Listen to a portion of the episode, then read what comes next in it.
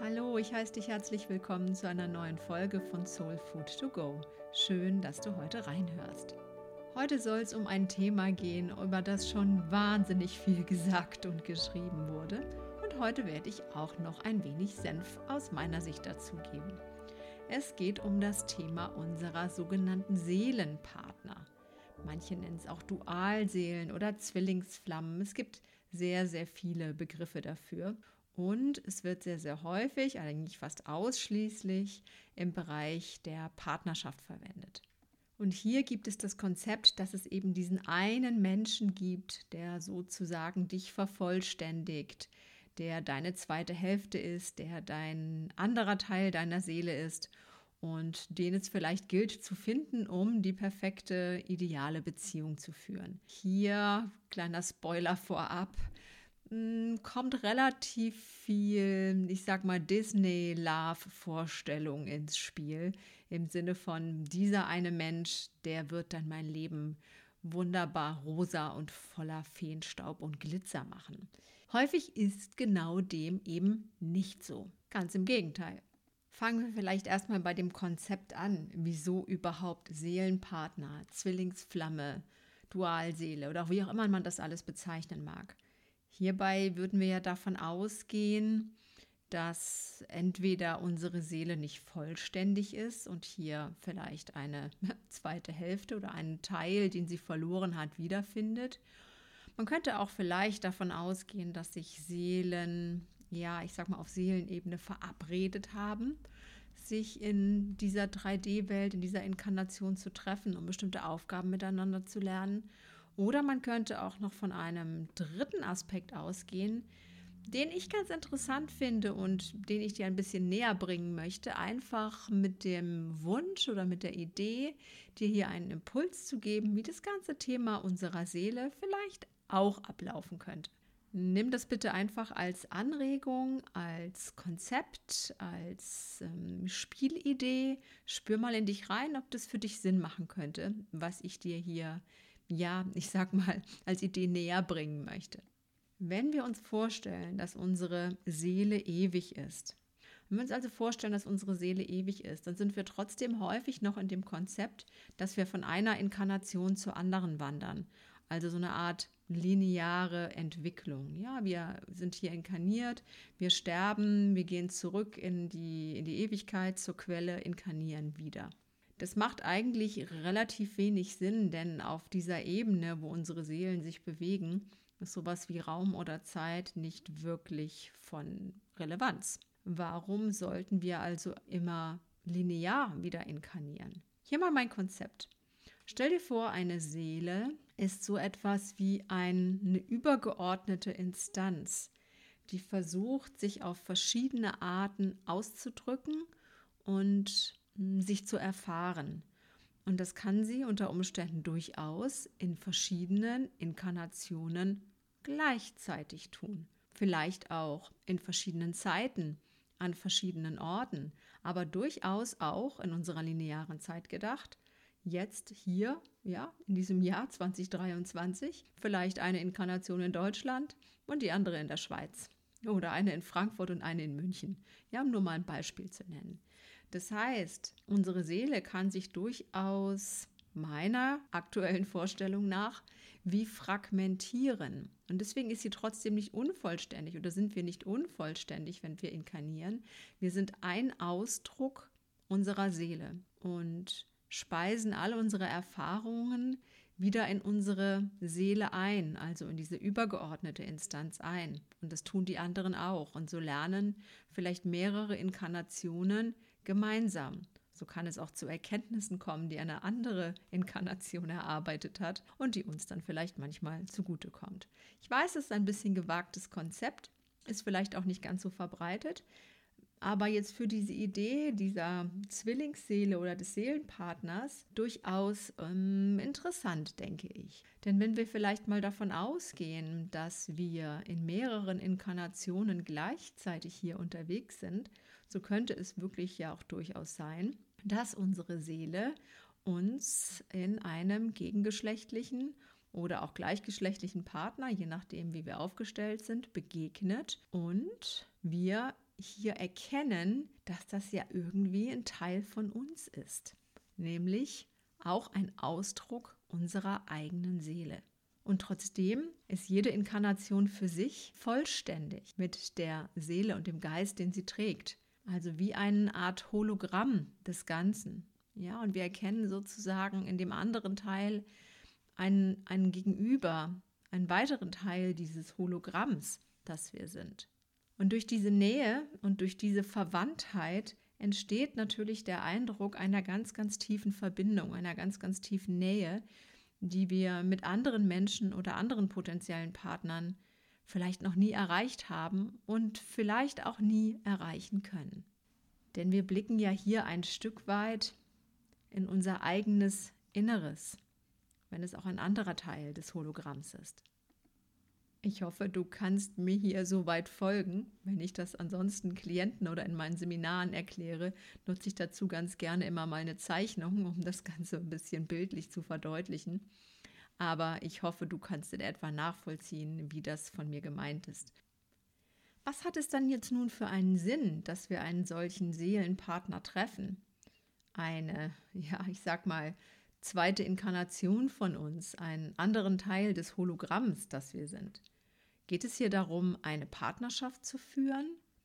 Das kann so sein, ist es aber häufig überhaupt nicht ähm, in der Intention, sondern was uns hier passiert bei diesen Zwillingsseelen oder diesen Seelenpartnern ist, dass uns diese Menschen unsere tiefsten Schatten und auch unsere wunderschönsten, hellsten Seiten zeigen können. Also es ist wie in einen ganz, ganz tiefen Spiegel zu schauen, der alles in uns offenbart. Wir schreiben das dann dem anderen zu und gehen davon aus, dass wir uns nur mit diesem Menschen so fühlen können, wie wir uns nie zuvor gefühlt haben. Aber im Endeffekt ist es so, dass uns dieser Mensch nur, und das nur jetzt wirklich in Anführungsstrichen, wirklich diese wundervollen Seiten in uns selbst spiegelt, die wir uns nicht eingestehen, auf die wir keinen Zugriff haben, die verdeckt sind, die verschüttet sind. Wir bekommen also gezeigt, was für wundervolle Wesen wir sind. Und das ist natürlich das, was uns dieses tolle Gefühl geben lässt. Deswegen sind wir verliebt, wir wollen dem anderen nicht mehr von der Seite weichen, weil das Gefühl einfach so unfassbar ist. Auch Klientinnen von mir haben schon häufig davon berichtet, wenn sie solche Erlebnisse hatten, dass sie sagten, sie haben eine solche tiefe Verbindung, ein so tiefes inneres Verstehen auf einer ganz nonverbalen Ebene noch nie in ihrem Leben gehabt und es berührt sie so tief. Ja, ist natürlich nachvollziehbar, dass man dann von einem solchen Menschen nicht lassen möchte. Dummerweise passiert es sehr, sehr häufig, dass diese Menschen nicht bereit sind oder nicht frei sind für eine Beziehung sondern ganz häufig bereits in einer Beziehung stecken oder in irgendwelchen anderen Umständen sind und sich nicht für eine Beziehung entscheiden wollen oder können. Und hier beginnt dann das Drama, das ewige Hoffen, Warten und Bangen, ob sich der andere, der doch so tief mit uns verbunden ist und der das ja auch spürt, nicht doch endlich für uns entscheidet. Bei vielen zieht sich dieses Spiel über Jahre hin, wirklich über Jahre, manchmal Jahrzehnte, dass sich Menschen in eine zweite Reihe stellen, in einer Dreiecksbeziehung unterwegs sind, immer in der Hoffnung, dass sich doch dieser Seelenpartner irgendwann lösen kann, dass er sich dann doch irgendwann entscheidet. Und es wird auf das kleinste Krümelchen, den kleinsten Krumen gewartet und ja, letztendlich verleugnen wir uns dann auch selbst in so einer Situation, nur um eben diese tiefe innere Verbindung zu spüren. Nicht wissend, dass es dabei eigentlich um uns selbst geht. Dass wir hier diese Tiefe und diese Schönheit von uns selbst die ganze Zeit jagen und danach suchen. Also, wir dürften hier anfangen, mal in unser eigenes Inneres zu schauen, denn dann würden wir das ganz genauso finden können, wenn wir uns hier ein bisschen Mühe geben und vielleicht ein kleines bisschen länger Geduld haben, zu suchen und das freizulegen. Diese Seelenpartner zeigen uns auch unsere tiefsten Schatten, unsere größten Lernfelder. Gerade natürlich, wenn wir solche Situationen haben, wie eben beschrieben, dass der Partner gar nicht frei ist, dass dieser Mensch gar nicht frei ist, dass er sich nicht für uns entscheidet. Die Aufgabe dieser Menschen in unserem Leben ist, dass wir lernen, wirklich ganz wir selbst zu werden, dass wir lernen, unsere Begrenzungen zu überwinden, dass wir lernen, Grenzen zu setzen, dass wir lernen, eine gesunde Selbstliebe zu entwickeln, uns nicht für einen anderen aufzugeben. Diese Verbindungen lehren uns, uns unserer Schatten, unserer Konditionierung und unserer Prägungen anzunehmen, dem verletzten Kind in uns, das sich nicht gut genug fühlt, das sich nicht geliebt fühlt, das sich nicht gesehen und verstanden fühlt. Und hier immer im Außen, im Seelenpartner, die Rettung für die eigenen Mangelgefühle sucht. Die Rettung liegt nicht im Außen, im Ausgleichen eines Mangels durch einen Partner, nicht mal durch einen Seelenpartner. Die Lösung liegt immer in der liebevollen Annahme dessen, was an Verletzungen in uns da ist, an kindlichen Anpassungsstrategien, an Kleinmachen, an Anpassen, an stark sein müssen, an perfekt sein müssen, an immer so sein müssen, wie die anderen es erwarten. Letztendlich ist es natürlich der Sinn jeder Beziehung, dass wir uns hier spiegeln, dass wir hier unsere schönen wie auch unsere Schattenseiten gezeigt bekommen und uns diesen zuwenden können. Aber bei diesen Seelenverbindungen kann man das Ganze eben einfach nochmal in der Hochpotenz erleben. Das macht es so schwierig, von diesen Menschen zu lassen sich von diesen Menschen zu lösen, weil einfach dieses Gefühl dieser unendlich tiefen Verbindung da ist, was eine große Sehnsucht hervorrufen kann. Und gleichzeitig ist die Chance, sich hier wirklich weiterzuentwickeln, wenn wir uns daraus emanzipieren und es schaffen, trotzdem eine Grenze zu setzen, unseren Werten treu zu bleiben und uns selbst zuzuwenden, natürlich auch ungleich stärker und größer. Aus dem ganzen Thema ist ein riesiger Industriezweig geworden. Etliche Bücher, die sich darum ranken, Tipps und Tricks und Videos, wie du deinen Seelenpartner doch noch für dich gewinnst und wie man es dann schafft, doch in der Warteschleife der Hoffnung nicht ganz verrückt zu werden. Hier gilt es einfach aufzupassen, sich nicht in etwas hineinzusteigern. Denn egal, ob dein Gegenüber ein ganz normaler Partner ist ein Seelenpartner. Und hier ist es am Ende auch wieder egal, welches Konzept wir dabei verfolgen. Ob es wirklich ein Teil unserer Seele ist, ob es eine andere Inkarnation unserer Überseele ist oder was auch immer. Am Ende geht es doch immer darum, dass wir es schaffen, in unsere eigene Kraft zu kommen, unseren eigenen Wert erkennen, für uns einstehen, unsere Werte leben, klare Grenzen setzen und uns hier nicht aus Mangel und ähm, Gefühl von Sehnsucht selbst verraten, verkaufen, klein machen und in die dritte Reihe stellen. Wenn uns solche Menschen begegnen, dann ist das ein riesiges Geschenk. Denn diese Intensität hat natürlich ähm, wahnsinniges Entwicklungspotenzial in sich. Und es mag auch sein, dass das ein oder andere Mal hier tatsächlich auch gelebte Partnerschaft möglich ist. Aber wir sollten uns hier nicht darauf versteifen dass es unbedingt möglich sein muss, wenn der andere das nicht so sieht. Oder wenn der andere sich hier nicht committet, wenn der andere nicht frei ist, wenn er sich nicht löst aus irgendwelchen Verhältnissen, in denen er gerade ist, dann ist es die Aufforderung dieses Seelenpartners an dich, dich gut um dich zu kümmern, deine inneren Wunden zu heilen, dich gut um dein inneres Kind zu kümmern, deine Werte zu leben, klar und konsequent auch Nein zu sagen, Grenzen zu setzen, wenn sie überschritten werden. Also im Endeffekt zu dir zurückzufinden und in deine Kraft zurückzufinden, sofern du da noch nicht bist. Und auch wenn man in einer Beziehung ist mit einem solchen Seelenpartner, heißt das nicht, dass man immer gemeinsam in der rosa Hängematte liegt. Diese Beziehungen sind extrem dynamisch. Hier findet permanente, intensivste Spiegelung statt das kann schon mal ganz schön aufreibend für unser Ego sein, solche Beziehungen zu erleben. Aber wenn beide natürlich einen gewissen Bewusstseinsgrad haben und auch bereit sind, sich hier ihren Themen und Dämonen zu stellen und miteinander zu wachsen, kann das natürlich ein wahnsinnig befruchtender Prozess sein. Mein Plädoyer geht dahin, nicht krampfhaft nach einem solchen Menschen zu suchen. Manchen ist es in ihrem Leben vergönnt, anderen vielleicht nicht, genau auf einen solchen Menschen zu treffen. Eine Partnerschaft muss nicht deswegen schlechter sein, weil du hier nicht den Seelenpartner gefunden hast. Wie gesagt, vielleicht ist das gar nicht vorgesehen von deiner Seele, sondern der Mensch an deiner Seite ist genau der Richtige, um mit ihm gemeinsam zu wachsen und dich zu entwickeln. Wenn es von den Seelen vorgesehen ist, wird es sowieso passieren. Ich persönlich versuche ein bisschen aus diesen Schubladen rauszukommen, vielleicht hier auch qualitativen Unterschied zu machen zwischen einem Seelenpartner und einem normalen Partner.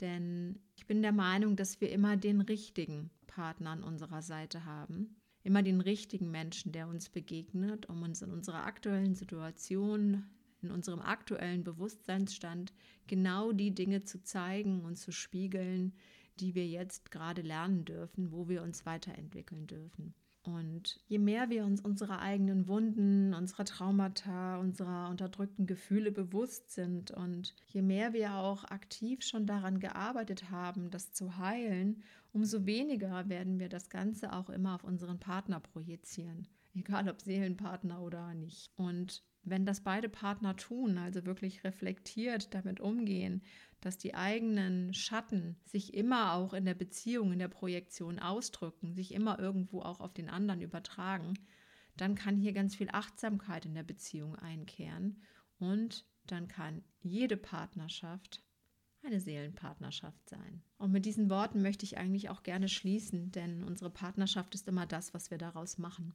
und wie wir sie auch sehen, mit welcher inneren Haltung wir darauf zugehen. Und wenn wir das jetzt klassifizieren in besser, schlechter, weniger wert, ähm, weil vielleicht nicht der Seelenpartner, dann ähm, nehmen wir uns selber ganz viele Möglichkeiten, hier alles aus dieser Partnerschaft an, an Liebe, an Entwicklung und an gemeinsamem Wachstum irgendwie auch zu erreichen. Die Gefahr, die eben auch entstehen kann, ist, dass wir sehr desillusioniert sind oder unserer Partnerschaft wenig Potenzial irgendwo zugestehen, wenn wir diese rosafarbene Disney-Seelenpartnerschaft Bubble irgendwo im Kopf haben. Was von vielen natürlich auch geschürt wird, medial, auch von Coaches und äh, Kursanbietern und, und, und, weil natürlich genau mit diesem Thema genau in die Wunde getroffen wird. Und damit lässt sich bekanntlich auch gut Geld verdienen. Also mein Appell an dich, falls du dich hier in irgendeiner Form angesprochen fühlen solltest. Überprüf wirklich mal ganz genau für dich, ähm, wo du in einer Partnerschaft stehst oder mit einem Menschen stehst. Welches Gefühl gibt er dir? Welche Verbindung nimmst du wahr? Und dir einfach darüber gewahr zu werden, dass das viel mehr mit dir zu tun hat, was du da spürst, als mit dem anderen Menschen. Denn der andere spiegelt dir wirklich, ja, deine lichtesten, deine schönsten sowie auch deine dunkelsten und hässlichsten und tiefsten Schatten. Und das soll genau so sein. Schreib mir gerne in die Kommentare, wie du dazu denkst. Lass uns hier gerne ein bisschen in die Diskussion einsteigen. Schreib mir auch gerne eine E-Mail dazu, wie du das empfindest. Und ich möchte mich an dieser Stelle bedanken für dein Zuhören, für deine Offenheit, für dein Ja nach dir schauen, in dich reinspüren zu diesem Thema. Und ich freue mich, wenn du diese Podcast-Folge weiterempfehlst an Menschen, für die das auch interessant sein könnte, die sich davon auch angesprochen fühlen könnten. Und wenn du beim nächsten Mal wieder rein reinhörst und mir auch ganz gerne ein Abo oder ein paar Sternchen da lässt. Vielen lieben Dank und bis bald, deine Ursula.